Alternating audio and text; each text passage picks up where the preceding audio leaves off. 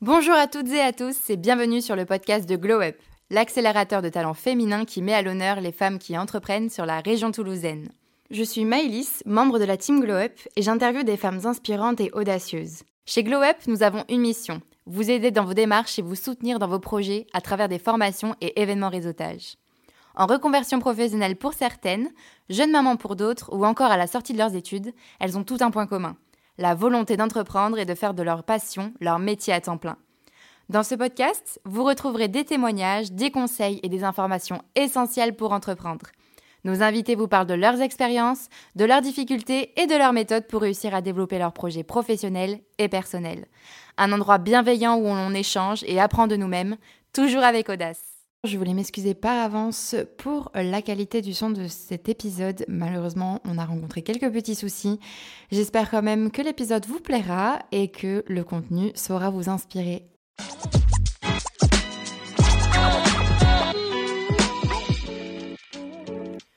Vous avez peut-être déjà songé à lancer votre propre marque de produit, que ce soit dans le prêt-à-porter ou dans un autre domaine, mais vous ne saviez pas par où commencer. La question des financements, de différenciation sur des marchés parfois saturés ou encore sur le moyen de se faire connaître trouve parfois difficilement leur réponse. Dans cet épisode, nous allons parler du fait d'entreprendre dans la mode, des étapes de conception au lancement des produits, de la stratégie marketing au positionnement sur le marché. Nous allons voir comment faire décoller sa marque de manière efficace. Pour l'occasion, je reçois Julie, fondatrice de Maison Julia, marque de foulards et de chapeaux personnalisables français. Je reçois également Noémie, cofondatrice de Alénor, marque de maroquinerie végétale avec des produits fabriqués à base de déchets de pommes dans la région toulousaine.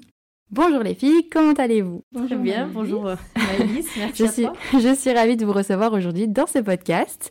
Alors tout d'abord, ben, pouvez-vous nous parler un petit peu de vous et de vos marques respectives? Ok, commence. euh, alors, je m'appelle Julie, j'ai 39 ans. J'ai créé Maison Julia euh, à partir du premier confinement. Donc, c'est une marque effectivement de chapeaux personnalisables à, via des accessoires interchangeables et de foulards, mais on en reparlera plus tard. J'ai créé cette marque dans une période un peu de crise sanitaire et de crise économique, puisque euh, avant, j'avais un concept store dans le digital de prêt-à-porter pour femmes qui s'appelait Brune Paris, lancé cinq mois avant la crise sanitaire. Et c'est à partir de cette crise que je me suis euh, remise en question, euh, où j'ai senti la nécessité en fait clairement de me renouveler et surtout de rester euh, dans un business model en tout cas qui soit viable et qui me corresponde. L'idée de la marque, en fait, c'est venu tout simplement grâce à une collaboration avec une école de stylisme à Paris qui est Modesta, et euh, avec laquelle j'ai co-créé la première collection de foulards, lancée en juin 2021. Donc c'est un travail qu'on a mis en place pendant près de 8 mois, avec les derniers, euh, dernières années de master en marketing, euh, marketing dans la mode en fait deuxième année. Et on a co-créé ensemble toute la première collection avec l'accès à un bureau d'études de A à Z. On a lancé la première collection en juin 2021 et au bout d'un mois, en fait, on a été contacté euh, par euh, un organisme qui organisait un espace créateur euh, au Gary Lafayette Haussmann pour la période de Noël. Donc là, en fait, si tu veux, ce qui est fou, c'est que je me suis dit, mais comment, en fait, on vient me voir alors que j'ai une marque qui est si jeune, qui a à peine un mois, mais j'ai compris, en tout cas, que effectivement, il y avait une opportunité à saisir. J'ai pris la balle au bon et si tu veux, à partir de là, j'ai relevé le challenge de chercher des partenaires. Parce qu'il faut savoir qu'au moment où j'ai lancé la marque, donc avec les élèves, je n'avais pas d'atelier, je n'avais pas de sourcing, je n'avais pas de graphiste. On a vraiment travaillé, on va dire, en mini-groupe, en cohésion avec les élèves, mais pas plus. J'avais juste la partie des protos. Et du coup, mon temps entre le mois d'août et le mois d'octobre, j'ai œuvré pour chercher tous ces partenaires. Et je me suis juste dit au moment du, corner qu'il fallait que j'apporte un élément, un article supplémentaire pour pouvoir apporter de l'esthétisme, si tu veux, et du volume au, stand. Et c'est là que j'ai pensé au chapeau. Et le chapeau, en fait, il est vraiment venu un peu par hasard. Pour moi, c'était juste une question de combinaison de produits et de bon mariage euh, entre deux articles. Mais je pensais pas que ça irait aussi loin, puisqu'au bout de trois jours donc de participation à l'espace créateur, je me suis retrouvée avec l'intégralité des chapeaux qui étaient vendus versus 5 foulards. Donc tu vois, là, il y avait, euh, je me suis posé une question. Ouais, un peu la révélation de peut-être euh, c'était. Ouais, Mais clairement, en fait, en plus, j'avais qu'un coloris et j'avais pas tous les tours de tête. Donc en plus, je me suis raté des ventes, clairement, parce que j'avais pas le tour de tête qu'il fallait.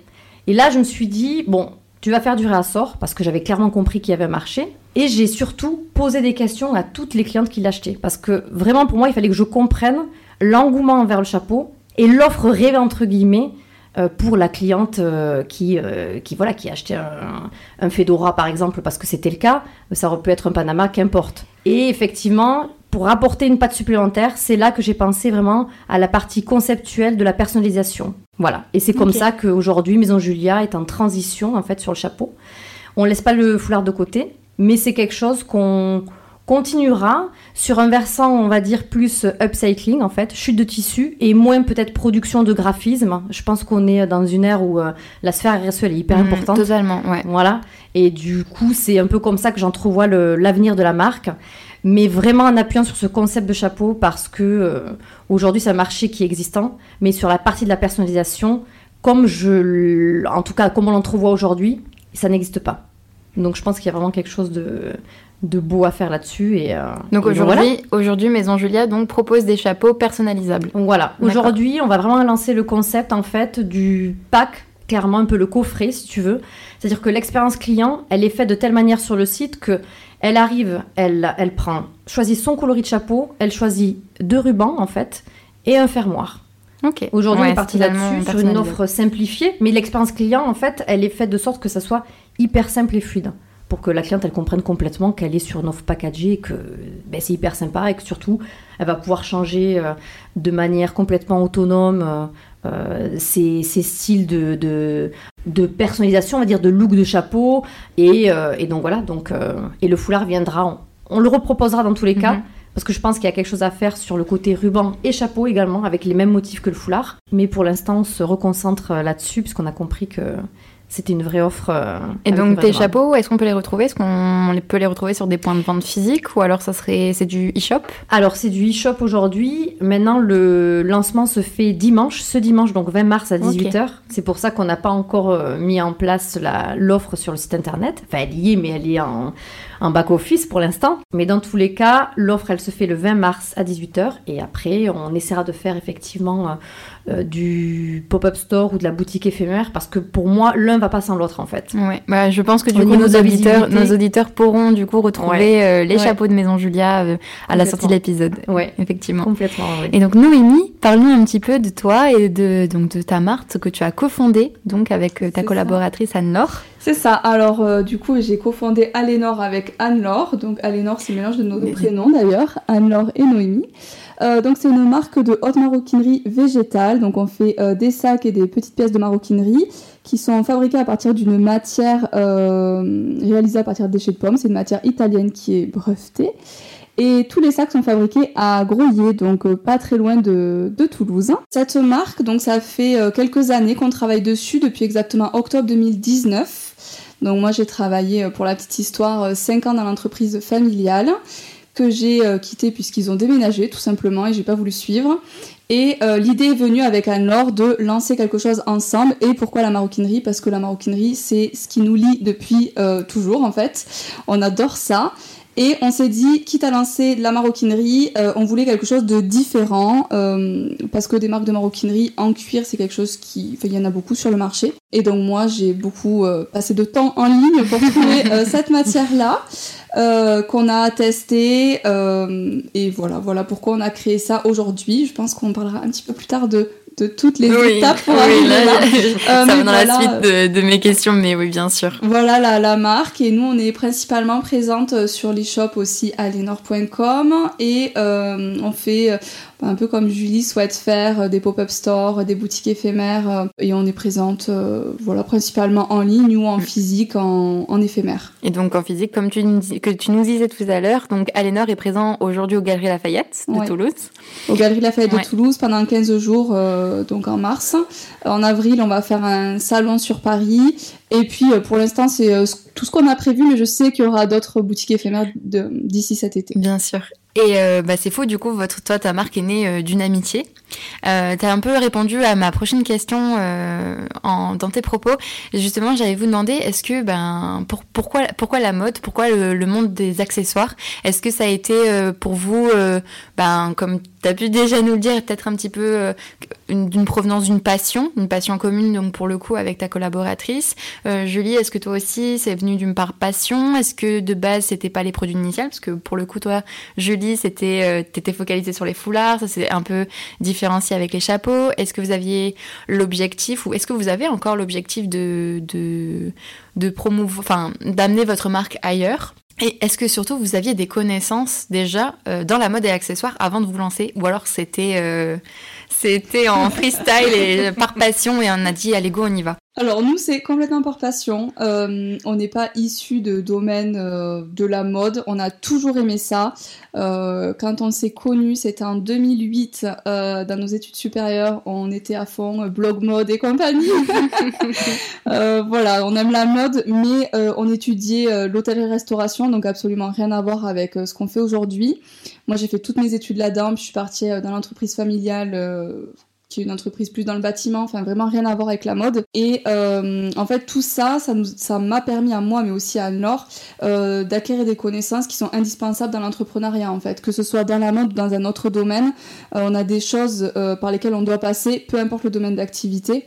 Mais euh, sinon, le côté mode maroquinerie, c'est juste par passion. On s'est dit, on va le faire, on dessine, on... voilà. Et puis on a trouvé un super atelier qui prototype. Enfin, on, est bien entouré euh, avec l'atelier avec lequel on travaille, mais sinon on est vraiment que toutes les deux pour absolument tout le reste. Ok.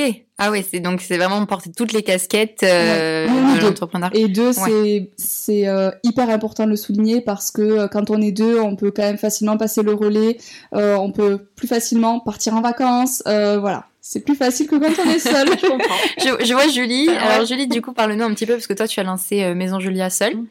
Euh, je te vois du coup chez la tête. Alors nous, dis-nous un petit peu toi comment ça s'est déroulé et comment est né. Euh, est-ce que c'est né par passion, Maison Julia, ou est-ce que tu as eu déjà des connaissances dans la mode? Ouais. Alors moi en fait la... les choses sont doubles parce qu'effectivement j'ai une j'ai un héritage familial. Il y a la passion mais l'héritage familial puisque j'ai un père qui a eu une, une usine de confection de textiles de maison euh, pendant près de 25 ans en fait en Tunisie. Ok waouh. Donc j'ai quand même baigné dedans, euh, même si c'était pas du textile prêt à porter, mais l'idée en tout cas du textile, des belles matières, des coupes se rejoint complètement. Après, j'ai une grand-mère qui a eu une carrière de couturière retoucheuse, donc dans tous les cas, j'ai quand même toujours baigné dans cet univers de tissus, euh, de produits, et ma mère qui coud depuis des années, moi depuis un an. Donc effectivement, il y a cette partie héritage familial. Et passion parce que euh, parce que moi ça m'anime depuis des années. Alors après, c'est vrai que je me suis pas lancée de suite. Euh, j'ai un peu travaillé moi dans le commerce aussi, euh, comme comme toi Noémie, dans différents secteurs d'activité. Mais c'est vrai que j'ai mis du temps en fait à me à entreprendre pour des questions aussi de maturité.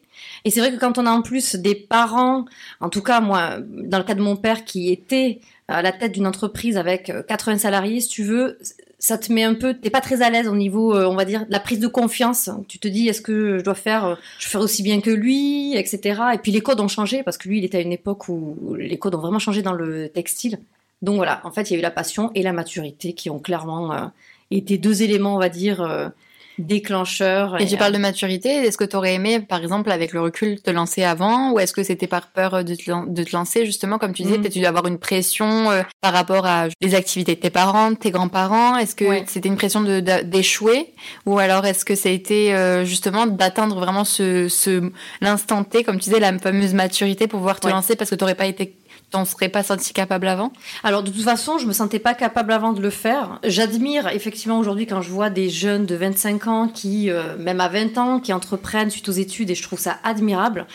Mais je pense que j'aurais pas. Alors deux choses, j'aurais pas eu la maturité et du coup, je sais pas si t'encaisses de la même manière en fait les euh, les échecs, tu vois. Enfin c'est euh, c'est différent. Voilà. Donc moi en tout cas pour, ma part, je me sentais pas du tout en fait euh, euh, adulte et assez mature pour me lancer euh, avant. Et puis peut-être qu'inconsciemment, effectivement, tu me diras la pression un peu, enfin qu'on se met tout seul, hein, la pression familiale de passer derrière ton père, etc. Peut-être que c'est un. Moi, je pense que c'est un effet. Je l'ai pas. Je, je me l'avoue pas, mais mais je pense qu'il y avait quand même un peu de ça aussi. Mais bon, le gros quand même, c'est la maturité, on va dire. Ouais, ouais. Je vois. on va faire un petit, un petit retour dans le temps. On va remonter donc euh, au tout début, là où vous êtes un peu, ben justement, où euh, votre concept est né, votre idée de marque, etc.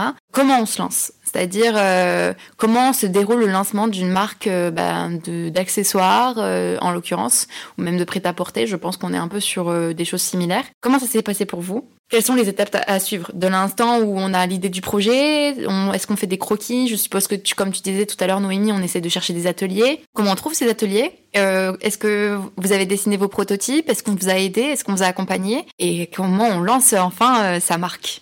Je commence euh, Comme tu veux. Allez, commence. Alors, comment on fait quand on veut se lancer? Déjà, on cherche l'idée. Euh, on se renseigne beaucoup, euh, voir ce qui se fait sur le marché et euh, quand ça se fait pas sur le marché, pourquoi? Est-ce que le marché est assez mature pour accueillir un nouveau produit? Parce que des fois, nous, ça nous paraît révolutionnaire et puis finalement, sur le marché, ça plaît. On arrive un peu trop tôt, quoi. Ensuite, on en parle beaucoup, on teste, on se pose, on s'entoure bien. Moi, je trouve que c'est hyper important.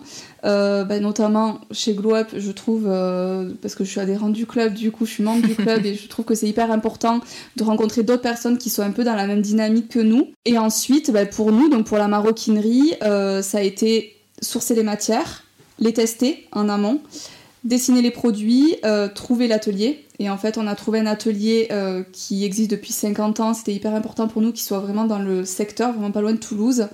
Et il y a un prototypeur sur place, et ça c'est une grande chance pour nous.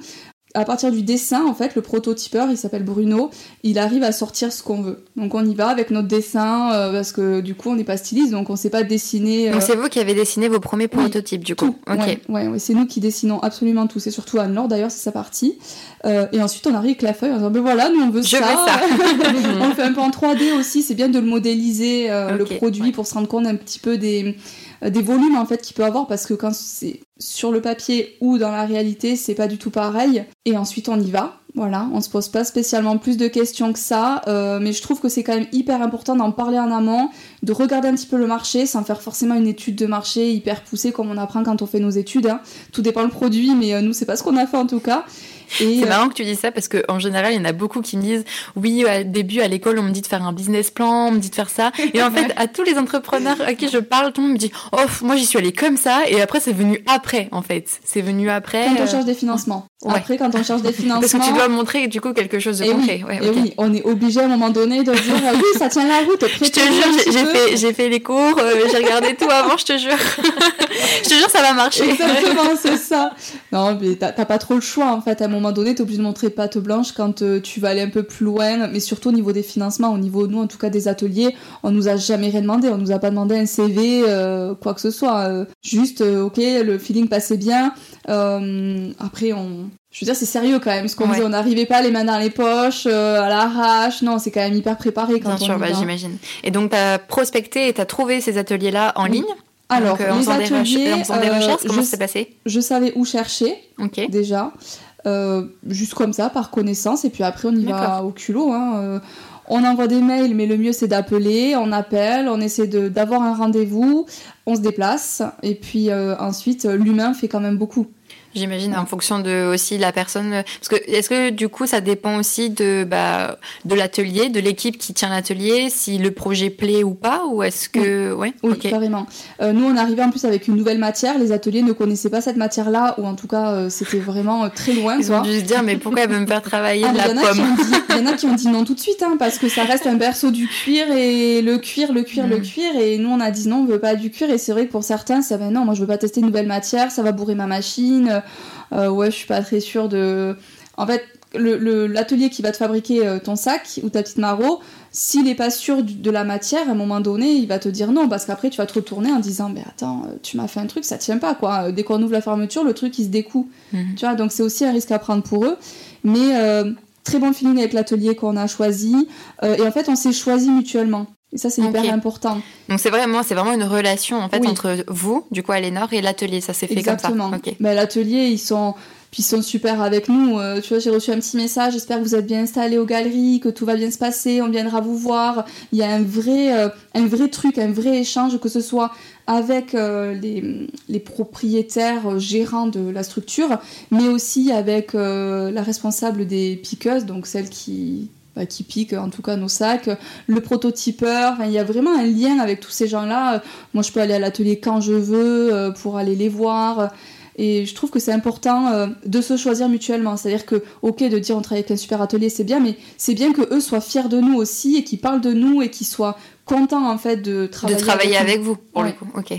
Ouais, j'imagine. C'est vraiment une relation humaine au-delà euh, de produire. Euh. Ouais, c'est hyper important. Mm. Euh, on peut pas travailler s'il n'y a pas ce côté-là de confiance, que ce soit aussi avec la matière qu'on a choisie, comme avec l'atelier, comme tout ce qu'on entreprend, nous, tous nos partenaires, mm. on les a vraiment choisis et c'est hyper important en fait de se, que ce soit même, je sais pas, la comptable. On a, on a choisi tous nos partenaires avec soin et on a, on a en confiance avec tous et je trouve que c'est hyper important.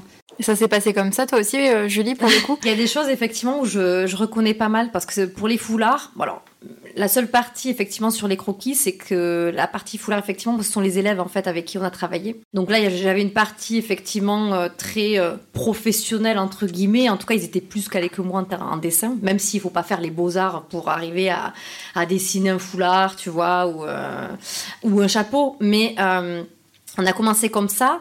Les ateliers, en fait, c'est arrivé un peu de la même manière, c'est-à-dire que bah, tu cherches sur Internet, tu appelles, tu prends des rendez-vous, euh, tu te rends sur place parce que de toute façon, c'est le, mieux. Et après, c'est vrai que là où Noémie a raison, je me reconnais, c'est qu'effectivement, tu vois, le premier atelier avec qui on a, avec qui on a eu un rendez-vous, eh ben, ça n'a pas matché. Pourquoi? Parce qu'effectivement, ils n'avaient pas cette expertise, par exemple, de la finition du foulard. Parce que le foulard, par exemple, c'est une finition qui est euh, simple en soi, on a l'impression, mais au final, c'est pas tous les ateliers qu'ils font. Donc il faut vraiment trouver. Ouais, ouais, ouais. Et en fait, des fois, les choses les plus simples sont les plus compliquées à trouver, je trouve. Tu vois C'est comme pour le chapeau. Aujourd'hui, donc, on a, euh, on produit effectivement euh, les rubans avec un atelier, mais le ruban, ça te paraît simple en fait. Mais ça, il faut une finition impeccable sur euh, le fini avec l'adéquation avec le, le, le, fermoir. Donc en fait, c'est on va dire du bouche à oreille par la suite qu'on arrive à trouver effectivement le partenaire idéal, entre guillemets. Et là où tu as raison, c'est qu'on se choisit mutuellement. Parce qu'en général, on, choisit des personnes qui nous correspondent en termes de valeurs. Euh, parce que tu as des ateliers des fois qui, ben, qui, voilà, qui répondent pas toutes tes valeurs humaines, etc. Et de travail aussi. Et par la suite, euh, sur la partie des protos, c'est vrai que aujourd'hui, par exemple, sur le chapeau, on a un partenaire qui travaille avec un atelier italien. Donc en fait, on travaille sur un intermédiaire qui effectivement nous propose donc via des croquis euh, que nous on préétablit. Il nous propose effectivement après un dessin pareil un peu en 3D etc. Et de la même manière, eh ben, on fait produire, euh, on trouve effectivement le sourcing. Alors ce qui est bien en fait et ce qui est arrangeant, c'est que j'ai trouvé des ateliers qui euh, avaient déjà des hum, fournisseurs effectivement avec qui ils sont en relation, des fournisseurs donc en tissu, en matière première. Parce que ça, le sourcing en fait c'est une partie, je sais pas, enfin en plus toi, Noémie, c'est sur du cœur de pomme, donc c'est encore plus, matière, encore plus une matière qui est compliquée, je pense, à trouver. Mais même sur un sourcing, en fait, basique, je t'assure que c'est pas facile, quoi. Enfin, c'est vraiment... Euh, c'est ah, une partie, totalement. C'est une partie, je trouve, qui est plus compliquée de trouver un atelier de confection. Des ateliers, t'en as, mais alors, euh, à foison en France. Hein. En confection, je parle en maroquinerie, je sais que c'est plus... Ouais, c'est plus compliqué. C'est plus compliqué. Je sais qu'il y en a beaucoup moins. Mais alors en textile, tu en as, mais alors euh, à tous les, enfin pas à tous les coins de rue, mais euh, t'en as vraiment beaucoup. Si tu trouves pas, c'est que vraiment euh, il y a un souci quoi. Après, c'est juste la partie du sourcing qui est vraiment plus compliquée. ouais, c'est assez opaque en fait le sourcing. C'est-à-dire que quand tu cherches une matière, c'est, il faut se déplacer, il faut aller dans des salons pro. C'est, quand tu veux commencer déjà, tu vas dans un salon pro. Tu n'as pas d'autre choix parce que déjà tu connais rien. Quand tu vas au salon pro, les gens ils te regardent en disant oui mais attends t'as rien euh, c'est un peu, au début, c'est un peu compliqué. Euh, en fait, tu prends un peu une claque au départ quand même parce que t'as personne qui vient t'aider. Enfin, je trouve. Hein. Mm. Mais t'as pas le choix pour sourcer les matières. Si tu tapes euh, fournisseur, fournisseur matière, par exemple. voilà. C'est vrai que c'est sincèrement c'est ultra compliqué, t'en as pas beaucoup. Et puis c'est oui, c'est assez opaque en fait. T'en as, mais alors après c'est vrai que tout dépend de ce que tu recherches, de la matière. Enfin c'est c'est compliqué. C'est assez opaque. On te, on te, le dit pas. T'as l'impression que des tissus, euh, tu vas chez euh, Mondial Tissu, t'en as. oui, ok, mais euh, c'est pas ça en fait. Quand tu passes un niveau pro, et puis il n'y a pas que sur internet quoi. Faut vraiment se déplacer euh, sur les différents salons. oui puis en plus comme ça ça te permet de tester euh, les tissus les matières et puis bah aussi permet de t'assurer la qualité de tes produits parce qu'après ça va être tes, produits que tu vas vendre.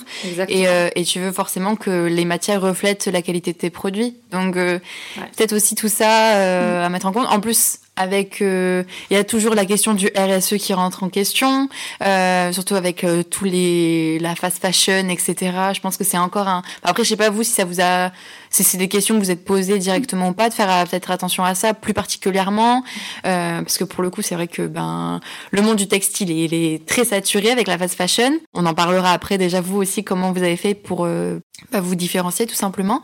Euh, bon, déjà avec, je pense, des chapeaux personnalisables et du cœur de pomme, je pense qu'on est déjà pas mal. Mais mais c'est vrai que ouais, je pense que ça, je vous crois quand vous me dites que c'est vraiment pas évident de trouver un des ateliers et des gens en qui on, en qui on a confiance, surtout. Pour travailler euh, ces, ces, produits qui vont être du coup les produits finaux euh, qu'on va pouvoir mm. proposer à notre clientèle. quoi. Et nous, pour euh, l'atelier, c'était hyper important qu'on trouve un atelier avec du personnel qualifié et qui soit bien traité derrière, tu vois. Donc on a fait hyper attention à ça. L'atelier avec lequel on travaille, il est entreprise du patrimoine vivant français. Euh, c'est un label qui met en valeur le savoir-faire en France euh, et qui est euh, renouvelable, il me semble, chaque année ou tous les trois ans, je sais plus exactement. Et c'était important en fait qu'il y ait euh, des choses comme ça qui soient mises en, valeur, des labels, normes ou autres euh, à l'atelier et qu'on puisse y aller quand on veut. C'est-à-dire que l'atelier n'est pas fermé, vraiment on y va. C'est chouette ça. Ah, ben, c'est un vrai gage de qualité et de transparence totale avec le client quoi au moins tu sais que les gens ils sont là. Nous, il y en a qui sont là depuis, euh, je crois que le plus c'est 30 ou 35 ans. Enfin, ah ouais, c'est. Bah, ça veut dire qu'il y a un bien-être euh, dans l'entreprise. Euh, moi, je trouve ça super en fait. Et on a fait très attention à ça pour l'atelier. Je parle beaucoup de l'atelier parce que c'est quand même notre principal partenaire. Bien sûr, ouais, c'est la base de tout. Hein. Exactement. et après, pour la matière, on a eu la chance aussi d'aller visiter les usines de fabrication des matières de A à Z et ça a été hyper important aussi d'être reçu et de voir un peu comment travailler sur place. Et tu t'es déplacée, toi, Julie, aussi euh, Ah oui, les, ateliers, ouais, ouais. obligatoire en fait. Ouais. Obligatoire parce que il y a que comme ça que tu te rends compte aussi des définitions. Parce que je sais pas euh, pour toi, Noémie, mais c'est vrai que euh, les prototypes, par exemple, c'est jamais le premier prototype qui est le bon. Alors justement, parlons de prototype. Voilà. Parce qu'on en parle pas de, mais... c'est ça quels ont été le résultat de vos premiers prototypes? Est-ce que ça ressemblait déjà plus ou moins à ce que vous souhaitiez? Ou alors c'était une catastrophe et c'était ah pas du bah. tout ça? Alors, alors moi je t'avoue sur les foulards par exemple, sur les imprimés, c'était euh, alors les coloris c'était une catastrophe. Mais vraiment. Ah ouais. Ah, les coloris, ça rendait absolument pas euh, le rendu effectivement au démarrage qu'on avait euh, émis sur le euh, sur le, dessin, tu sais. Et puis et puis après les matières. Encore la matière, ça va parce que j'avais pu voir et tout, mais c'était les finitions couture. Alors ça, ça, ça a été la troisième fois où ça a été la bonne, quoi. Mais vraiment. Ah ouais, au bout de trois fois. Trois fois. Trois fois parce que c'est vrai que, comme je t'ai dit, le foulard, on a l'impression que c'est un article. C'est un carré, c'est vrai. Mais en fait, le carré, c'est hyper compliqué. Et donc, sincèrement, euh, non, ça, pour le foulard, la troisième fois. Le chapeau, un peu moins, parce que si tu veux, comme ils ont déjà, en fait, le design est assez simple pour eux, parce que des fedoras, ils en produisent pas mal. Et finalement, c'est enfin, c'est ah. juste après définition sur le galon, par exemple, du chapeau, tu vois, sur le l'intérieur, tu vois, le, le, creux de tête, etc. Mais c'est moins compliqué. Sur du foulard, ça a été. Euh, parce que c'est plus visible aussi? Oui, parce qu'en fait, c'est vrai que là, dans le foulard, la, couture, si elle est, si elle est pas impeccable, mm. en fait, on le voit. On le voit directement. On le voit de suite. Alors, euh, de suite, tu, as des suites un défaut, euh, ça passe pas, tu vois, pour la clientèle. Et même si tu fais du Made in France, et même si tu as un graphisme unique, et si tu es en tuile de soie, parce que moi, ma, les, foulards que j'ai commercialisés pour les Galeries Lafayette, c'était ça. Mais si c'était pas impeccable, euh, c'était pas la peine. Hein. Et pourtant, euh, il y a eu des ratés au début, ce qui est normal, hein, je veux dire, faut s'y attendre. Mais après, euh, voilà, quand tu as trouvé euh, ta finition, ton tissu, la manière de le produire, tu restes là-dedans et au moins tu fais juste varier les, coloris, les motifs, etc. Quoi. Mais, mais il faut quelques protos quand même hein, avant d'arriver au bon. Ouais, nous ça a été pareil. Hein, pour les sacs, on a eu deux protos. Donc ce qui n'est pas énorme hein, franchement, mais premier prototype, les volumes pas bons, euh, on l'imaginait euh, d'une telle manière, on s'est dit en fait, ah mais non, en fait c'est trop moche, le, rabat comme ça, c'est pas possible. Le cabas, mais vraiment, ça, enfin si, si on voit le avant et l'après, ça a rien à voir. Enfin, en tout cas, pour nous, hein, ça n'a rien à voir. Et pour euh, engager le deuxième proto, on a énormément travaillé. Et là, on a beaucoup travaillé avec le papier qu'on a monté pour tester. Alors, on prenait une bandoulière dans ça, on mettait le papier sur la bandoulière. C'était euh, c'était assez rigolo à faire. Et là, par contre, ça a été le, le bon, le bon modèle. Donc, euh, nous, deux protos. Mais par contre, entre les deux, il y a 3-4 mois de vraiment de gros travail en interne parce que nous aussi on veut prendre le temps de bien faire les choses et ne pas lancer 10 euh, protos euh, toutes les semaines déjà ça marche pas comme ça quand on est en France un proto on peut pas t'en sortir un par semaine hein. clairement il faut attendre euh, un peu ta, ton tour hein. et...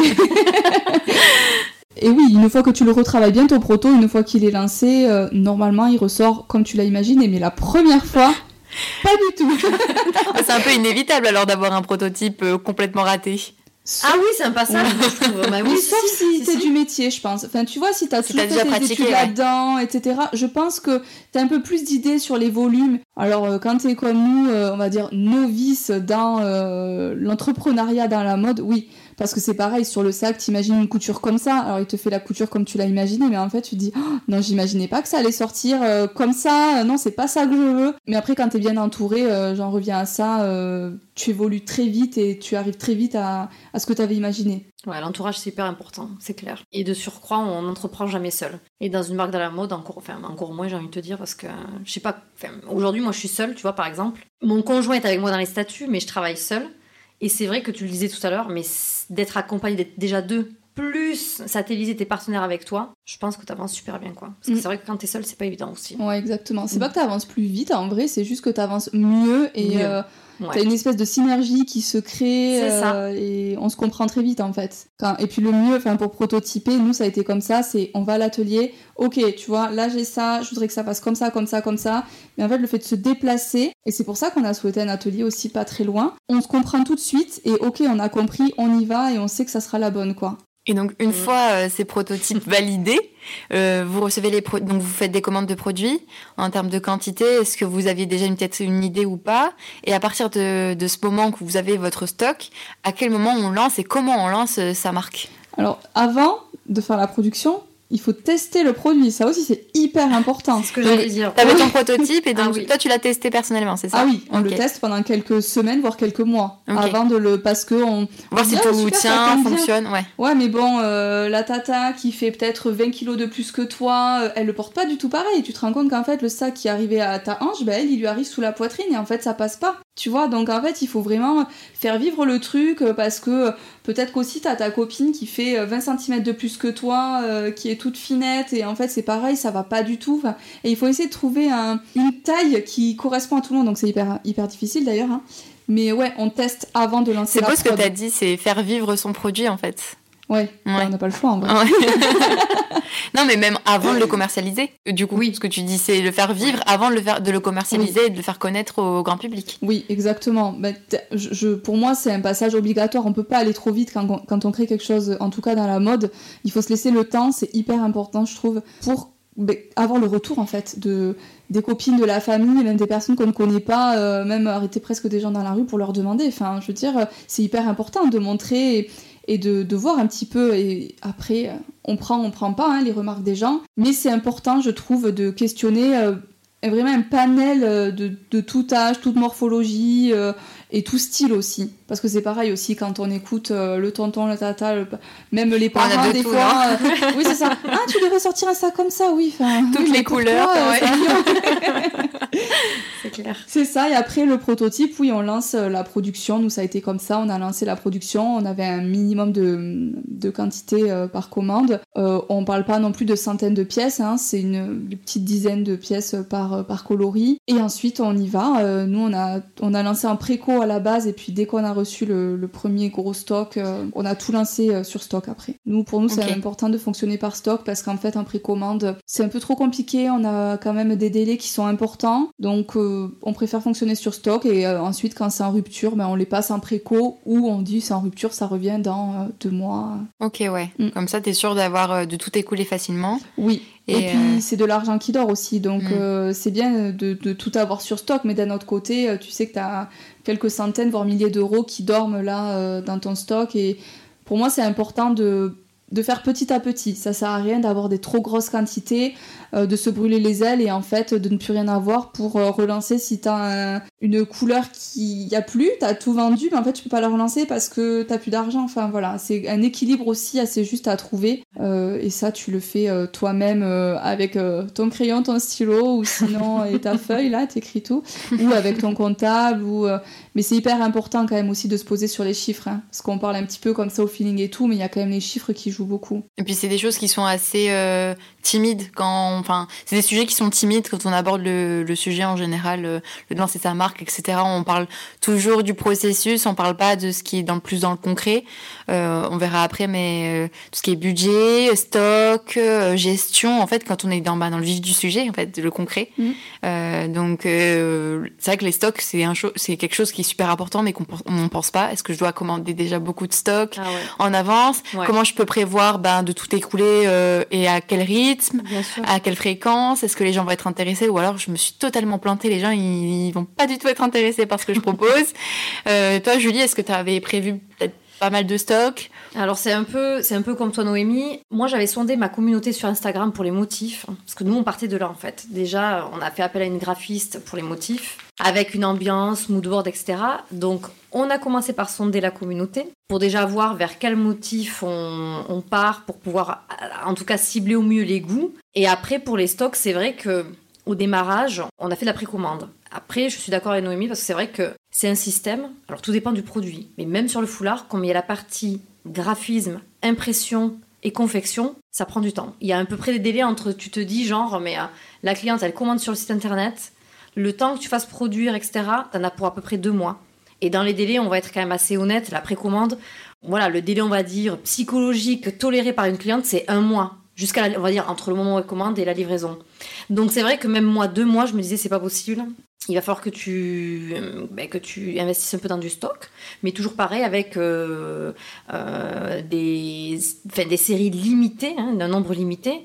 Alors nous, ce qu'on a fait, c'est que c'était surtout pour les Galeries Lafayette, on avait fait à peu près une quinzaine, tu vois, de, foulards pour les 15 jours. Et alors bon, après c'est vrai que c'est compliqué parce que t'essayes, nous ce qu'on avait, euh, avait pensé euh, pour l'événement, c'est qu'on se disait combien potentiellement on peut vendre de foulards à l'heure, tu vois. Donc on s'est dit, voyons si c'est un foulard toutes les heures. Et c'est comme ça un peu qu'on a jaugé, on va dire, le nombre de, de, de, de foulards à produire. Et le chapeau, en fait, c'est vrai que c'était alors moins un souci parce que Pareil, on est parti sur 10 chapeaux avec un seul coloris. Bon, ça, on, ne prenait pas non plus un gros risque euh, de base. Hein. Et bon, là, après, ce le souci qu'on a eu, c'est de faire du rassort. Ça, c'est un autre souci. Moi, j'appelle ça les, soucis de riches, en fait. Exactement. ça, c'est les problèmes de riches. Quand on doit faire du rassort et tout machin, sais pas la même chose. Mais, euh, mais on y est arrivé, en fait, sur effectivement, du stock que le, prestataire et l'atelier avaient. Donc, bon, on est arrivé pas forcément sur les coloris qu'on voulait, parce qu'après, pour de la production, bah, il faut du temps aussi. Mais, euh, mais voilà, il faut vraiment jauger à peu près. Alors après, il y a aussi l'activité e-commerce. Euh, quand on commence à avoir des commandes sur le site, tu sais à peu près à quel rythme tu as, euh, tu vends euh, tes, articles au mois le mois ou à la semaine, même s'il y a des temps forts. Mais on va dire que c'est un peu de cette manière-là. Et effectivement, comme tu disais, les chiffres, c'est, on va dire une des parties aussi qui, qui, dont on parle pas trop. Mais lancer une marque à 0 euros, je n'y crois pas, en fait. Je parle d'une marque dans le textile. Hein. On est obligé d'investir un peu quand même, malgré tout. Hein. Bah, rien que pour les produits déjà, on ah, bah, rien que pour les produits, les mm. protos, etc. C'est euh, de base, à moins d'avoir l'atelier chez toi et d'être styliste et euh, tu vois, enfin. Et encore, et, encore après, voilà, se pose quand même de toute façon la question, c'est que si tu as tu commences à avoir un flux de commandes, il faut quand même répondre à la demande mm. assez rapidement ou dans des délais tolérables. Et bon, ben, ça passe forcément par, euh, par ça, quoi. Mais, euh, et donc, le lancement, le lancement de la marque, à quel moment il s'est fait et euh, à quel moment vous êtes dit, est-ce que tu, vous étiez donné, vous, un délai personnel pour dire, à ce moment-là, on lance la marque? Ou est-ce que vous avez attendu bah, justement d'avoir assez de stock, d'avoir mis tout en place, par exemple, votre stratégie? Et à quel moment et comment on lance du coup une marque? Est-ce qu'on se met d'abord sur les réseaux sociaux? Est-ce qu'on on essaie de se faire connaître? Ça a été quoi votre stratégie de lancement? Euh, alors écoute, pour Maison Julia, si tu veux, moi j'avais déjà un compte Instagram avec une mini communauté qui était déjà euh, présente. Donc là-dessus, bon, c'était bien parce que tu capitalises sur de la visibilité que tu as déjà C'est un compte Instagram que tu avais lancé avant le lancement des produits? Exact. Ah, D'accord. J'ai lancé faire... avant les produits, oui. Ok, pour faire connaître déjà ta marque avant de lancer le produit, c'était un peu un teasing du coup. Ouais, je travaillais avec un, que je travaille toujours avec lui, avec un, un, partenaire, une agence web. Et en fait, si tu veux, on travaillait, on a travaillé en amont sur le contenu. Alors même si on n'avait pas euh, les visuels propres, on travaillait sur du contenu, c'est avec des photos libres de droit, etc.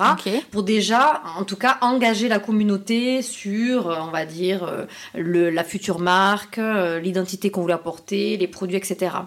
Donc, on a capitalisé là-dessus pendant six mois. Donc c'est un vrai travail en amont, sans, sans avoir de produit ni rien à proposer. Donc c'est vrai qu'après, tu te dis Quentin, c'est peut-être un peu long, peut-être pour les gens qui sont abonnés à ta. À après j'ai vu des marques qui attendaient beaucoup plus long, qui mettaient beaucoup plus de temps à utiliser pour les produits, donc ça, ça me choque pas moi. non, donc moi ça me semblait long, je me disais six mois les gens ils vont partir, ils vont se dire mais euh, elle fait rien du tout, elle sortira rien, elle sortira rien du tout, c'est pas un teasing de rien. mais effectivement on a capitalisé sur six mois. Et puis après, euh, on a lancé effectivement le. On avait une date de lancement avec un compte à rebours, qui était etc., fixe, qui était fixe. Euh, ensuite, on a fait euh, quelques campagnes Facebook Ads en fait pour de l'acquisition client. Alors pas forcément pour de suite de la conversion, parce qu'au début c'est vraiment juste poser, on va dire les les jalons pour ta visibilité, tu vois. Et après, à partir de là, tu fais des campagnes de conversion. Et là, c'est toujours pareil, il faut être hyper bien accompagné. C'est vrai qu'on n'en a pas parlé de ça parce qu'on a parlé de toute la partie effectivement atelier, proto, on va dire enfin, opérationnel, produit. Mais après, il y a toute la partie aussi, surtout dans le digital, communication, campagne Facebook, le SEO, enfin tous ces termes un peu qui sont barbares, je te dirais, euh, au démarrage quand tu débutes et que tu connais rien. Mais ça fait peur, c'est des mots qui font peur. Très peur, ouais. Et c'est des métiers en plus euh, émergents que toi tu maîtrises absolument pas. D'où l'intérêt des fois de faire des mini-formations, tu vois, ou des petites choses comme ça qui te permettent en tout cas de savoir de quoi tu parles euh, quand tu es face à un partenaire, parce que c'est toujours bien de parler un peu le même langage en tout cas. Et faire voilà. un petit peu on est connaisseur, je sais de quoi je parle. voilà, voilà.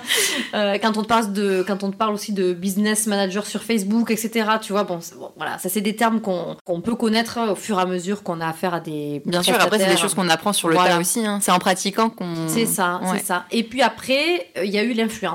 Ça, je l'ai pas mis de côté parce que aujourd'hui, alors je suis pas forcément sûre que ce soit un gros euh, canal de vente. Par contre, je pense que c'est un vrai canal de visibilité en fait. Je l'ai vu par exemple euh, au démarrage avec, euh, là je parle de Brune Paris quand c'était Brune Paris avant Maison Julia, mais j'avais quand même travaillé avec une vingtaine d'influenceuses pour le lancement. Ah oui, une sacrée stratégie de, marketing d'influence du coup. Ouais, mais alors on va je vais te dire, ça a été mais euh, de la pure chance parce que euh, j'y étais un peu euh, au doigt levé en envoyant des mails à 35 influenceuses en proposant juste d'offrir un produit. Et en fait, il se trouve que j'en ai une vingtaine qui m'avaient répondu oui, oui, tu vois. Enfin, et après j'avais, alors après j'avais ciblé, mais pas aussi bien que ce que je fais aujourd'hui. Aujourd'hui, je préfère la qualité à la quantité. Mhm. Voilà. Je trouve qu'aujourd'hui, vraiment, l'influence, c'est hyper, euh, euh, comment dire, euh, important. Et je trouve que ça a toute sa valeur si tu travailles avec deux, trois nanas, mais qui sont ambassadrices de ta marque, carrément, tu vois. Mhm. Avec qui tu mets un partenariat sur une année, etc. Ça, c'est un bon, un bon vecteur de visibilité et de vente de manière induite, on va dire. Et puis après, les, toute la partie event, donc euh, tout ce qui est euh, pop-up store, corner, euh, voilà, ça c'est des moyens aussi de se faire connaître. Et le co-branding, j'en ai pas parlé de ça, mais travailler avec d'autres marques hein, sur, je sais pas moi. C'est super intéressant le co-branding. pour le coup, ceux qui, ceux, pour nos auditeurs qui ne sauraient pas exactement ce qu'est le co-branding, donc c'est la collaboration donc de deux marques ensemble pour créer un produit donc commun. Ouais. et donc du coup, tu as fait du co-branding avec quelle marque? Non, j'ai pas fait. Ah, fait? C'est dans mes projets en fait pour le pour le chapeau, par exemple. Et, euh, et j'espère que ça va, je croise les doigts que ça va vous tirer. Mais, euh, mais non, il n'y a pas de raison. Mais c'est vrai que je trouve que ça, c'est un très très bon euh, vecteur de visibilité pour le lancement d'une marque. Alors, peut-être, au lancement, pourquoi pas, hein, si quelqu'un croit vraiment en ta marque, avec une marque qui est un peu plus implantée, etc. Sinon, ça peut se faire, je sais pas moi, au bout de 2, 3, 4 mois déjà de, de lancement. Et c'est vraiment des bonnes actions de. Oui, mais le co-branding, c'est une vraie tendance qui va en plus de plus en plus pour se développer. Et c'est quelque chose qui marche vraiment vraiment bien. Euh, même les plus grosses marques, même les marques de luxe euh, s'y mettent depuis euh, là quelques temps. Mm. c'est quelque chose qui plaît super bien et qui, qui plaît surtout aux consommateurs.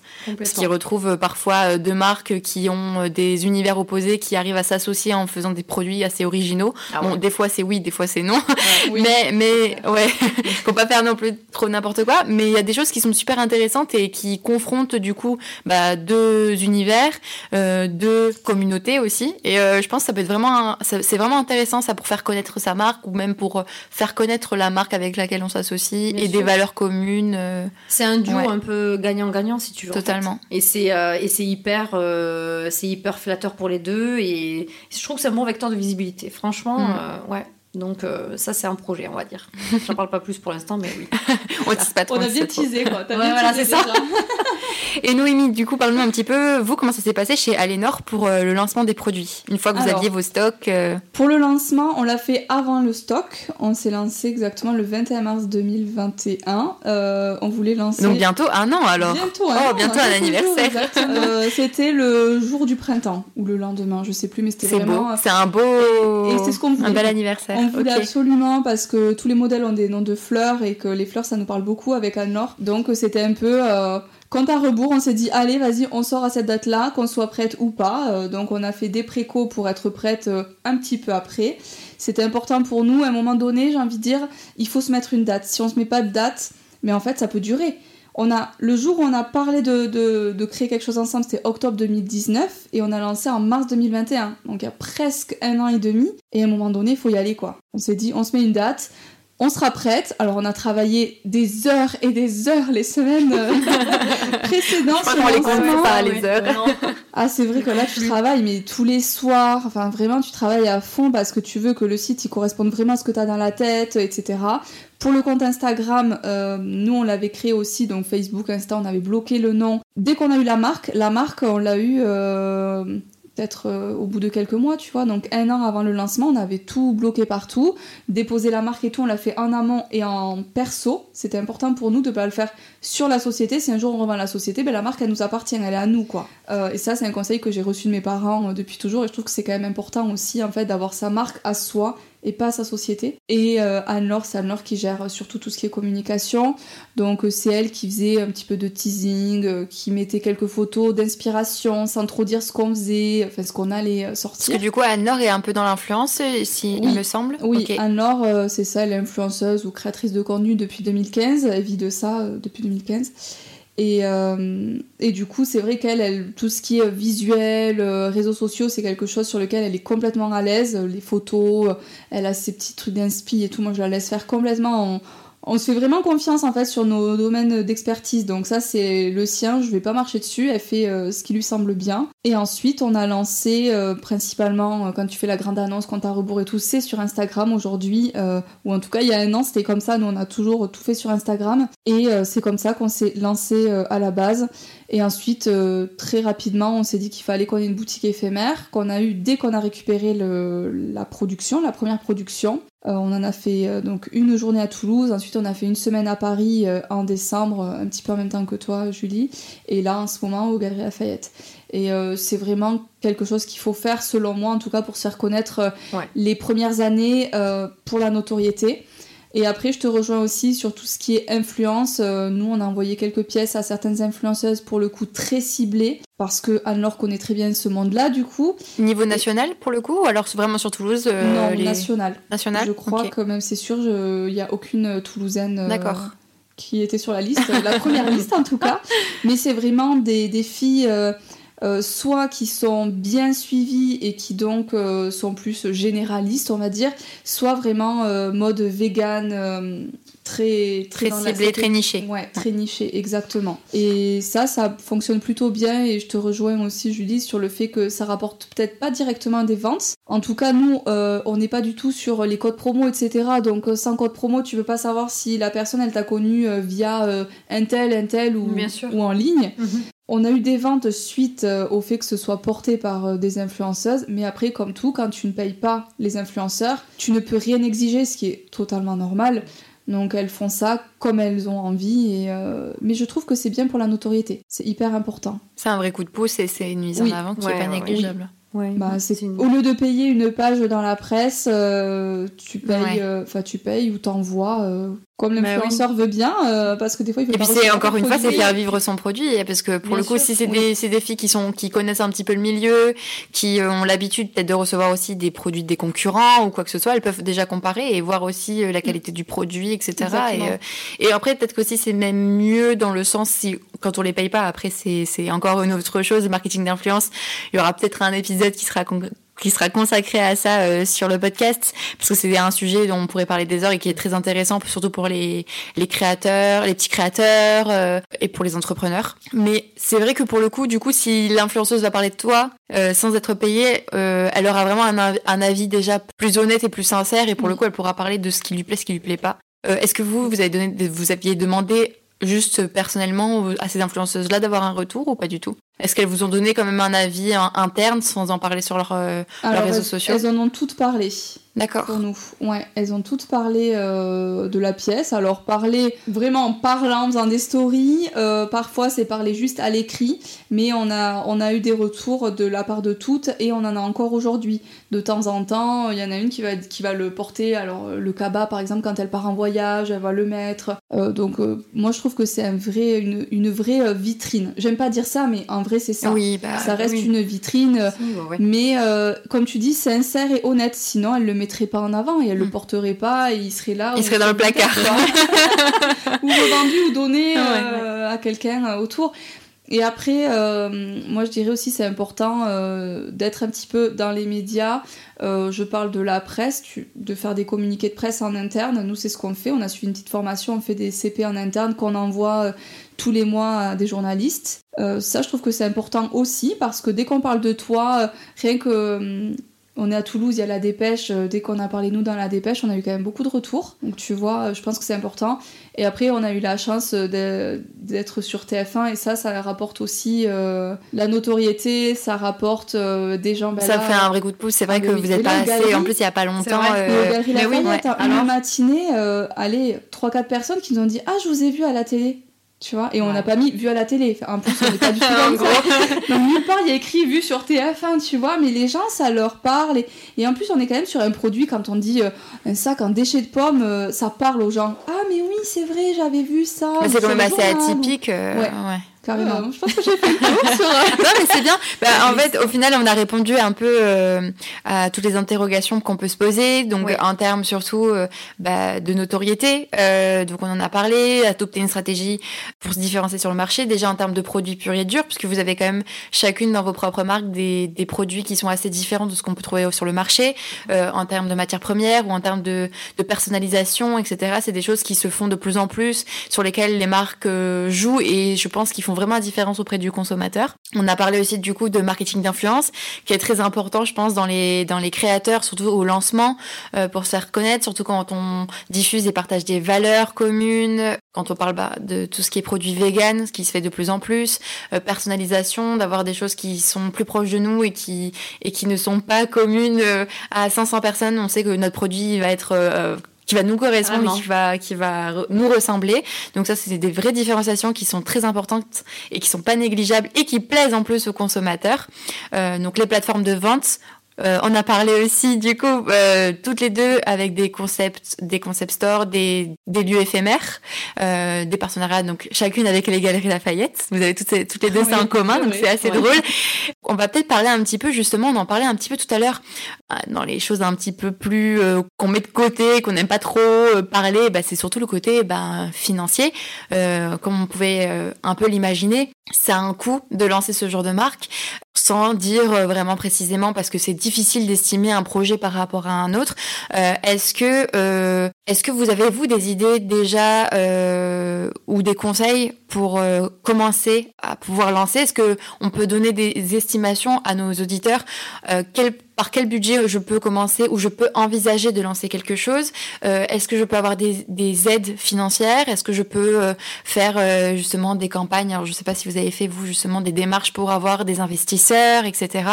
Comment on fait Comment on fait pour pouvoir financer son projet et pour qu'il puisse voir le jour tout simplement Alors pour nous, on a lancé tout en, fonds propres jusqu'à la première production. La première production, on a fait appel aux banques. Comment on fait? Déjà, euh, une fois qu'on a trouvé euh, nos partenaires, ben, on demande les coûts. Combien ça coûte de produire, euh, par exemple, une série de sacs? On va te dire, ben, je sais pas, c'est 10 sacs minimum, 30 sacs minimum, 50 sacs minimum, et ça coûte tant le sac, bah tu voilà, hein, tu fais ta multiplication et tu vois combien ça va te coûter. On te donne le besoin matière, tu vois combien va te coûter le besoin matière, et tu te dis, je, vais donner des chiffres au pif, mais tu dis, allez, un sac, je sais pas, ça me coûte 100 euros, bah, si je veux en lancer le minimum qu'on me demande, ça coûte, j'en sais rien, 3000 euros, plus la matière. Voilà, c'est un peu comme ça en fait que tu fais au départ. Et une fois, donc c'est comme ça aussi que tu montes ton business plan finalement. Et c'est là que tu vois si tu peux bah, payer de toi-même ou s'il faut faire appel à des investisseurs, enfin investisseurs, euh, je veux dire, nous on a fait appel à la banque, mais ça peut être des investisseurs privés, hein, tu fais un peu comme tu veux. Nous on a tout lancé donc en fonds propres à la base pour donner des chiffres parce que moi ça me dérange pas du tout. Ça nous a coûté, au début ça nous a coûté 7000 euros, tout l'amont. Le capital, on a décidé de mettre 10 000 euros, donc ça fait 17 000 euros de fonds propres. Et ensuite, on a calculé euh, pour le premier lancement et on a, euh, je vais pas dire combien on a emprunté à la banque, mais euh, on a emprunté à la banque quelques dizaines de milliers d'euros pour lancer notre première production. Et ensuite, on a fait appel à Initiative Haute-Garonne qui nous a aidés, donc avec un prêt d'honneur qu'on a eu. Un prêt d'honneur, c'est un prêt qui correspond au montant de ton capital, donc pour nous 10 000 euros, et c'est un prêt à taux zéro, sans caution et sans garantie. Donc c'est un prêt gratuit en soi qui est, euh, qui est donné par initiative euh, ici Haute-Garonne pour le coup, mais il y a d'autres initiatives, c'est euh, national. C'est bon à noter parce que pour le coup, pour les gens qui sont dans la région, c'est intéressant. Exactement, et en fait, tu passes devant un jury. nous, c'était en visio parce que malheureusement, il y avait le, Covid, à ce moment-là. mais sinon, c'est en présentiel et tu as quand même, je crois, une dizaine de personnes devant toi. ça peut être assureur, banquier, tu as plein de personnes différentes. Et ensuite, ils, ils disent oui ou non. Enfin, on aide ou on n'aide pas parce qu'il faut quand même que ça tienne la route, évidemment. Et après, il y a plein d'aides auprès de la BPI, il faut se renseigner, c'est important. Nous, pour avoir notre euh, prêt bancaire, on n'a pas eu besoin de la BPI. Mais euh, quand t'as pas de caution euh, et pas de garantie, personne, je sais pas, t'es pas propriétaire et t'as rien en fait qui peut prouver que tu peux rembourser un jour ces sous-là, tu as donc la BPI qui peut se porter garant de ton prêt. Donc la BPI, c'est finalement admettons, tu prends 50 000 euros, tu demandes 50 000 euros à la banque, la BPI, tu sais que tu devras la payer, je sais plus, 2 000 euros ou c'est quelque chose comme ça. Mais c'est eux qui sont garants. Si un jour tu fermes, c'est eux qui rembourseront euh, ton prêt à la banque. Donc tu peux quand même te lancer quand t'as rien il faut juste, par contre, euh, se bouger les fesses, aller à la CCI, euh, suivre des petites formations euh, sur est-ce que je peux vraiment entreprendre, est-ce que c'est fait pour moi. Il y a beaucoup d'aide auprès de la CCI, ça c'est hyper important. Notamment ton business plan, tu sais pas le monter, tu vas sur la CCI, ça s'appelle CCI Builder. Et, en fait, tu as des, plein de petites cases à remplir. Pour construire ton business plan, tu appuies sur un bouton, tu as ton, ton business plan. C'est gratuit. C'est juste des heures de travail. Mais c'est gratuit, quoi. Donc tu as quand même beaucoup de choses qui sont faites, il faut juste les connaître les sources. Mais une fois que tu les connais, euh, tu as quand même beaucoup d'aide, je trouve, euh, pour te lancer. Après, même chez Glow Up, bah, après, il faut être en statut entrepreneur. Mais on propose, du coup, avec les aides, donc le CPF, etc., euh, justement, tout ce qui est créé, donc les formations créateurs, on accompagne, nous, les entrepreneurs à former leur business plan et à, du coup, construire toute leur, toute leur communication, toute la gestion, toute leur entreprise, finalement. Oui, c'est bien aussi en complément. Je veux dire, si on a du, si on a la chance d'avoir le CPF, c'est bien, mais c'est important de dire aussi si on n'a pas la chance, on n'a rien, on peut quand même trouver. La CCI, c'est gratuit, la plupart des formations, alors pas toutes, hein, mais la plupart euh, sont gratuites. Mais je dans un état primaire, comme tu disais, si on ne sait pas, on n'est même pas sûr d'être entrepreneur ou pas, dans un état vraiment primaire, de se dire est-ce que vraiment je me lance dans l'aventure ou pas Il faut savoir euh, le faire seul. Alors que ce qui est bien chez Glow Up, euh, c'est que tu es accompagné. Donc quand tu as peur de te dire oh là là, mais comment je vais réussir à dire bah, en fait voilà, tu vas chez Glow Up et tu et bah, es aussi entouré aussi entouré d'autres entrepreneurs donc tu te dis je suis pas la seule, euh, les autres ils ont les mêmes enfin les, autres filles ont les mêmes problèmes que moi, ont les mêmes peurs que moi et au final quand tu as cette vague aussi d'accompagnement, de motivation, bah, des fois, en fait, tu te, tu te, tu trouves des sources de motivation et, et, tu te sens en fait beaucoup plus porté. Après, nous, on n'a pas fait appel aussi aux incubateurs, mais tu peux être incubé. il y en a, il y en a plusieurs aussi sur Toulouse. super. Et les incubateurs, apparemment, tu l'as fait toi? Non, non, non, mais c'est vrai que des fois j'ai des regrets. Je me dis peut-être que j'aurais dû le faire. Tu vois, j'aurais bien aimé. Mais bon, après, il n'y a pas un parcours type, hein, mais, mais c'est vrai que c'est une bonne un bon effet booster, une bonne source en tout cas de on va dire d'appui et de puis t'es accompagné en fait t'es accompagné quoi clairement en incubateur tu restes quelques mois euh, t'es ah même pas obligé d'être à ton compte quoi. Ah, je veux dire, tu peux déjà faire des factures alors avec leur euh, sirette enfin c'est tout un une espèce de gros package là qui te... Ah, c'est un écosystème qui est favorable en fait. Hein. franchement, euh, quand on peut, on peut y aller. et donc toi, Julie, comment ça s'est passé un petit peu le financement euh, de Maison Julia? Est-ce que euh, tu as eu des difficultés à de ce côté-là en termes de, bah, de gestion? Comment, comment on fait pour financer? Ou est-ce que tu avais déjà peut-être par rapport à ta famille ou alors tu avais déjà des modèles de savoir comment on comment se déroule le processus Oui. Alors en fait, euh, j'ai euh, j'ai fait donc un accompagnement à la CCI. Ça fait écho avec ce que tu viens de dire. Euh, j'ai été accompagnée par un consultant qui m'a aidé à faire le business plan. Et à partir de là, effectivement, on a utilisé nos fonds propres au démarrage. Mais bon, très vite, tu te rends compte que c'est limité.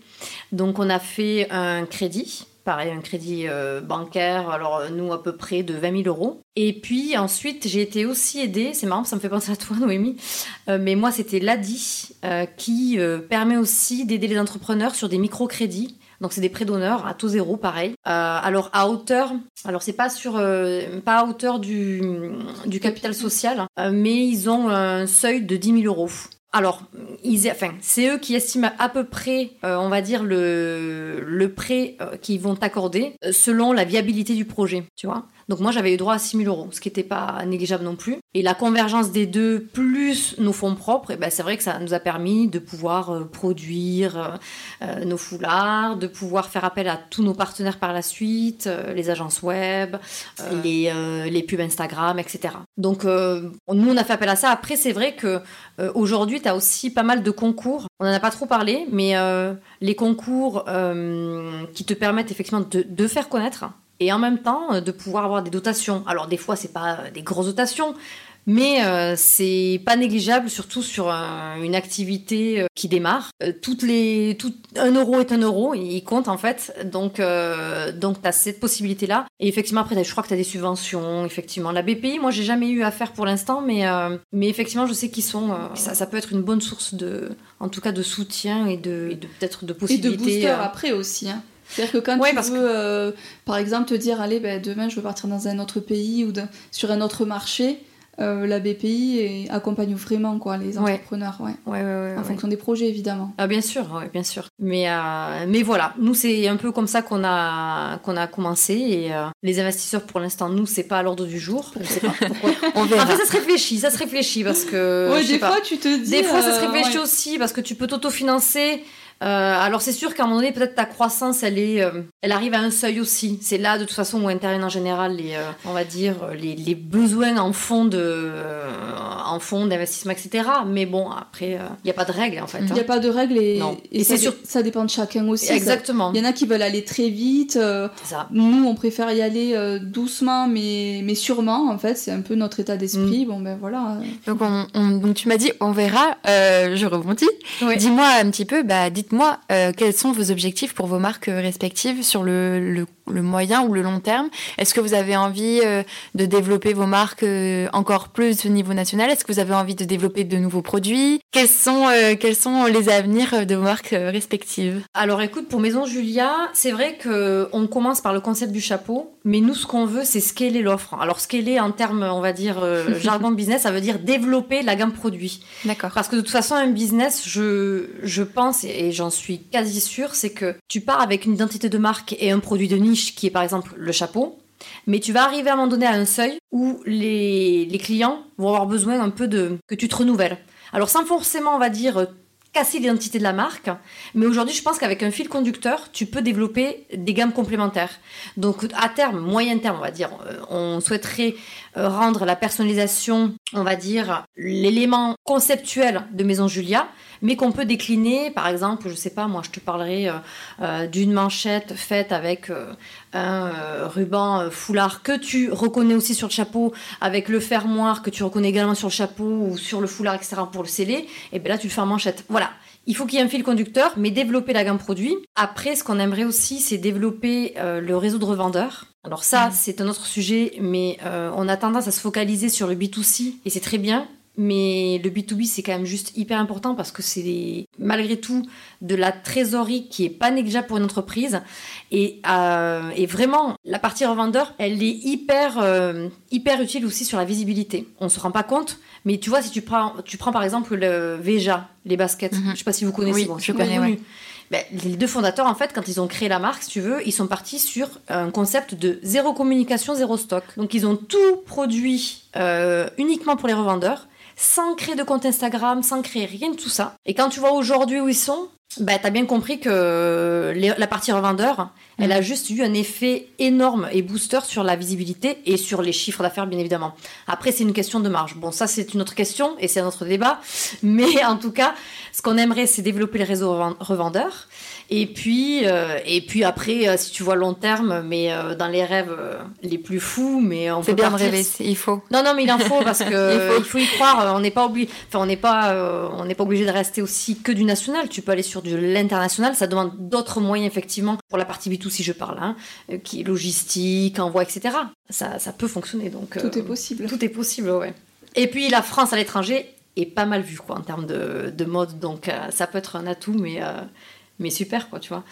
Mais bon voilà, dans les dans les faits, c'est surtout euh, développer la gamme produit et le réseau revendeur. Super comme objectif. Et donc pour le Alénor, À nous, c'est pas du tout pareil, c'est rigolo. c'est bien. Ouais, nous, euh, non, nous, ça serait d'avoir euh, plutôt notre point de vente. Euh, on aimerait bien une boutique. euh, c'est dans les, dans les bacs dans quelques années. Et, Une boutique du coup en France, plutôt sur oui. Paris ou sur Toulouse? Mm, sur Bordeaux. D'accord, rien à voir. Je me suis dit un, un des deux, pas du tout. Dans, dans quelques années, pas tout de suite. Et l'objectif, euh, enfin l'objectif, le- les, les rêves les plus fous, c'est être euh, le leader en France, en tout cas de la maroquinerie végétale, être toujours là dans 10 ans, 15 ans, 20 ans. Et euh, on est aussi en train de, de voir pour euh, développer à l'international. Donc euh, Ah, tu vois, Chouette, mais oui, ouais. mais ouais, c'est génial. il faut, il faut voir et il faut. De toute façon, quand on a envie et quand on y croit, il faut le faire parce mais que oui. moi, j'aime pas vivre avec les regrets, je ne vis Non. pas à regret d'ailleurs. Je fais, et puis ça marche, tant mieux, ça marche pas, tant pis, au moins j'aurais essayé. Donc on, on a plein de projets euh, qui arrivent cette année. euh, je vous en parlerai au moment voulu. Oui, il faut pas trop teaser. Non, non, super, mais en tout cas, c'est des super projets. Ouais. Et juste, je rajouterais quelque chose, parce que c'est vrai que comme on parle euh, beaucoup développement de marque, business, etc., mais c'est vrai que je trouve qu'une chose qui est importante à long terme, c'est aussi la valeur de ta marque, en fait. La valeur perçue par les gens. Et en fait, dans les faits, moi, quand j'y réfléchis, je me dis que je voudrais que ça soit une marque qui soit, tu vois, engagée dans des assos, qui ait un vrai message, qui ait une, une vraie, euh, une donner- vraie identité, ouais. mais Donner du sens à du ta marque. sens à tout ça. Mm. Voilà, ouais, ouais. Oui, parce que je pense qu'en fait, une marque qui est pérenne aussi, c'est parce qu'elle arrive aussi à, à comment dire, à, renvoyer aussi des messages euh, qui sont, qui lui sont propres. Et du coup, la cliente, elle sait de suite que c'est euh, alors Alénor euh, pour les sacs à main ou peut-être Maison Julia pour euh, l'accessoire interchangeable, on va le dire de manière globale, parce que peut-être que ça sera pas que le chapeau. Mais euh, voilà, en fait, l'idée c'est euh, c'est aussi d'avoir ce, tu vois, cette partie un peu message et valeur en fait, voilà, Mm. dont on n'a pas trop trop parlé, mais Oui, c'est hyper important. mais c'est hyper important aussi Ouais. quoi. Ouais, Voilà. nous, les valeurs, c'est hyper important aussi. Mm. On, on communique vraiment beaucoup sur nos valeurs et euh, quand on, on sent qu'on s'éparpille, on se repose sur les valeurs qu'on a mises sur Alénor et justement pour se recentrer, c'est hyper important. Déjà, l'authenticité, c'est euh, le truc numéro un. Je crois qu'on est vraiment très authentique on est hyper transparente. Quand on nous pose des questions, on va toujours répondre. Je supporte pas les marques en fait qui font un peu euh, les serpents là, qui répondent sans trop répondre. Je trouve que c'est pas sincère en fait. Et après, euh, il y a nous, l'humain. Anne-Laure et moi, on se montre beaucoup. Et euh, on a décidé en fait de, le faire comme ça. Déjà Anne-Laure parce qu'elle a l'habitude de ça et parce que en fait on incarne vraiment notre marque toutes les deux. C'est euh, elle mais c'est moi. Et vraiment on n'a aucun problème à se montrer, à parler, à, aller rencontrer les gens. je trouve que c'est quand même hyper important. Donc je suis d'accord avec tout ce que tu dis aussi, de se dire, bah, allez Nord, quand tu penses, tu veux un sac et ah, ben j'ai une copine végane, c'est souvent ça, j'ai une copine végane qui fait attention, qui fait attention à l'écologie, ben on pense à Lénore et ça c'est le rêve ça. Et de croiser euh, tous les jours quelqu'un dans la rue avec ta pièce, ça aussi c'est un dream quoi. c'est vrai, c'est clair. Super. Bah écoutez les filles, on arrive à la fin de cet épisode. Euh, je vais juste poser une dernière question, euh, ma préférée. si vous aviez un conseil ou des conseils pour tous nos auditeurs qui souhaiteraient ou qui envisageraient donc de se lancer, de lancer sa propre marque dans la mode ou dans les accessoires, donc textile, euh, accessoires. Quel serait votre conseil? Alors en fait, moi j'en ai deux, mais euh, peut-être qu'ils vont de pair. Enfin non, pas du tout en fait, mais euh, ça serait oser. Enfin, il faut, il faut y aller, il faut, faut pas hésiter. Faut, on a une idée, on la teste, on y va, on y croit, parce que souvent en fait, ça passe vraiment par notre propre conviction en fait très souvent. Et la deuxième chose, en fait, c'est euh, la résilience, persévérance. Pour moi, ça va un peu ensemble parce qu'il faut savoir que c'est un parcours, malgré tout, qui est, euh, bah, qui est pas euh, toujours tout rose entre guillemets. Il y a des hauts, il y a des bas.